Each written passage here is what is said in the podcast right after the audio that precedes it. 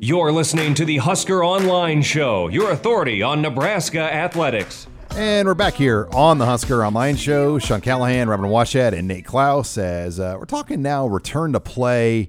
As for Nebraska, they've been on that path really before anybody in college football. They had their players all in Lincoln for the most part by early to mid May.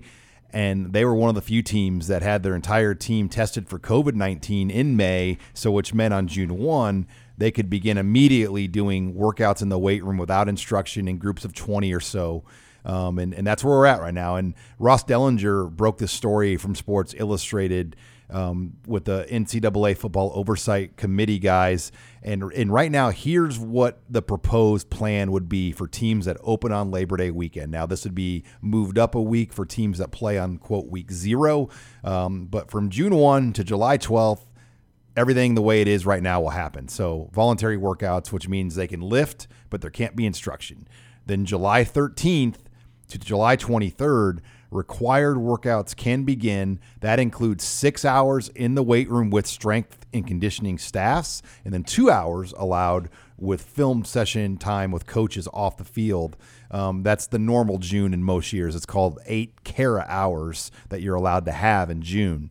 Then this is the real big twist. Starting on July 24th, you can still have those workouts with strength coaches scheduled, uh, but the NCAA committee wants to put in what's called an enhanced training camp, which would be similar to NFL OTAs. So, July 24th to August 6th, you'd be able to have essentially practices with no helmets or pads, but you can use a football. You can run plays on air. You can run you know different situations um, as long as helmets and pads are not worn and then august 7th to august 30th is your regular training camp august 31st to september 5th would be the game week for nebraska against purdue.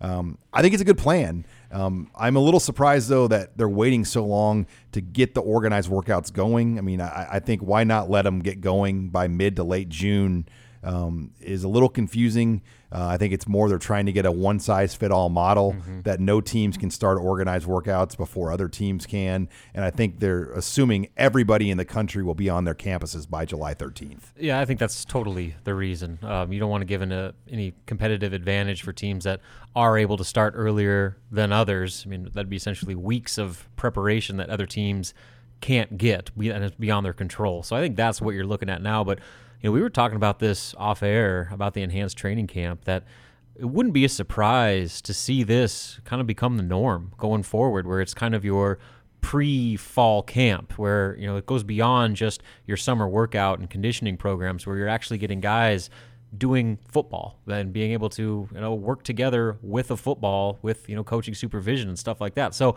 you know i think that that is something that you know we want to look at the ripple effect of this crazy off season and how it might change the future of sports schedules, you know, on and off season going forward, I think this is probably a pretty good um, piece of what one of those changes might be where you're getting teams a little bit more hands-on involvement with these kids during the offseason than they otherwise would.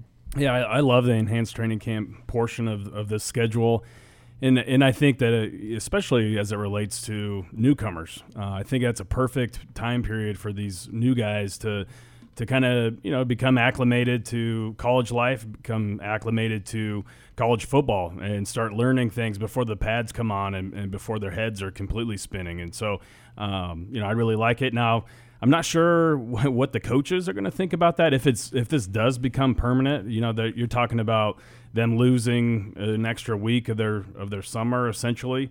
Um, you know, and, and, same with the players too. So. Um, you know, I, am sure that it might be a mixed bag as far as what the coaches like or what they don't like about it. But overall, I, I like the way that they're kind of rolling this out. And like you guys said, I, I think the only question I initially had was, why not organize workouts earlier? But it's got to be the the competitive advantage. Yep. Yeah, because there are, believe it or not, I don't think some teams that are having their players back until July. Yeah. Um, so there wasn't Oklahoma. Oklahoma, mm-hmm. because you know Lincoln Riley's been so out in front of not getting back on campuses, um, and they kind of backed him on that, and, and they're going to be one of the later Power Fives. Uh, Northwestern's going to be later too. Um, I know Wisconsin will be back. Um, but yeah, there's different politics involved, as we know, from a state to state level. Uh, but Nebraska sits, Lincoln particularly sits in a very good position right now uh, with all of this um, as they, they move forward. Um, but yeah, the, the the lost spring practices, I think we all agree that's not going to happen. But the enhanced training camp portion, I think, will be a help, especially because the newcomers will be able to get those repetitions. Um, take advantage of that, even if it's not in pads and helmets. Well, and I think that when you look, you take into account the required workouts and then the enhanced training camp. That is almost a full month of time that coaches can have with players. I mean, even if it is limited, you're at least getting FaceTime with these guys that you know otherwise you might not might not get. So, yes, I mean you can't simulate the spring practices and actually playing real football, the scrimmages, let alone the spring games and all that stuff. But I think this is at least a, a nice consolation in the sense that um, you know not not only are guys able to work out together and you know develop their own chemistry, but you know you're getting those two hours with coaches and film sessions. You know basically for uh, the better part of July, and then with the enhanced training camp, um, that basically lets you get as much of a leg up going into the start of fall camp as you could possibly ask for, considering the circumstances. And for the newcomers, I, I think that it might be better that they're going through this in just you know shorts um, you know and, and, not in full pads because now they'll be able to kind of learn and get a grasp of of how practice is run get a grasp of the playbook obviously and um, you know personnel groupings and so on and so forth and so um, that way when when the pads do come on they can kind of they'll hit the ground running so um, you know, I, I, think it's going to be huge for all the newcomers. Well, let's be honest. A lot of this has been going on over the years, but it's player led. Yeah. So you, you get the players together and they're running seven on seven and practicing situations. Um, and you know, Scott Frost in our interview uh, uh, over a week ago, he mentioned you know there are some benefits to player led because it does allow guys to take ownership and leadership, and it doesn't make the coaches have to be in charge all the time.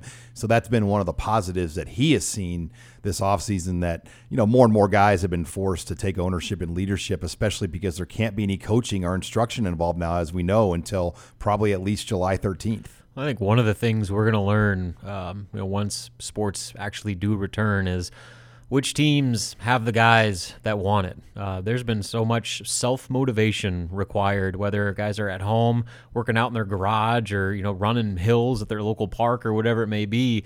That there's going to be a pretty clear separation of the guys that you know kept that mentality uh, all through this whole disruption of their normal, you know, kind of spoon-fed schedule, uh, and had to do it on their own. And there's and then the guys that didn't, the, the guys, guys that, that, got good at Fortnite, yeah, the guys that you know went and ran a couple miles and called it good. I mean, so I mean, that there's that's what's going to be the difference, um, and you're going to see it pretty clearly uh, once those first games start to happen. And it almost sets the bar for some crazy upsets and just uh, a total unknown of uh, some of these early season games because there's so many variables that otherwise wouldn't be there that will ultimately dictate how that first month of college football goes. Well, yeah, and not only is there going to be a separator across the whole landscape of college football, but yeah, I'm interested to to see you know once workouts begin or, or now that the guys are all on campus even right now like who who showed up in good shape who who showed up you know kind of lagging behind. You know, who was it obvious that, that maybe they were being couch potatoes when when some other guys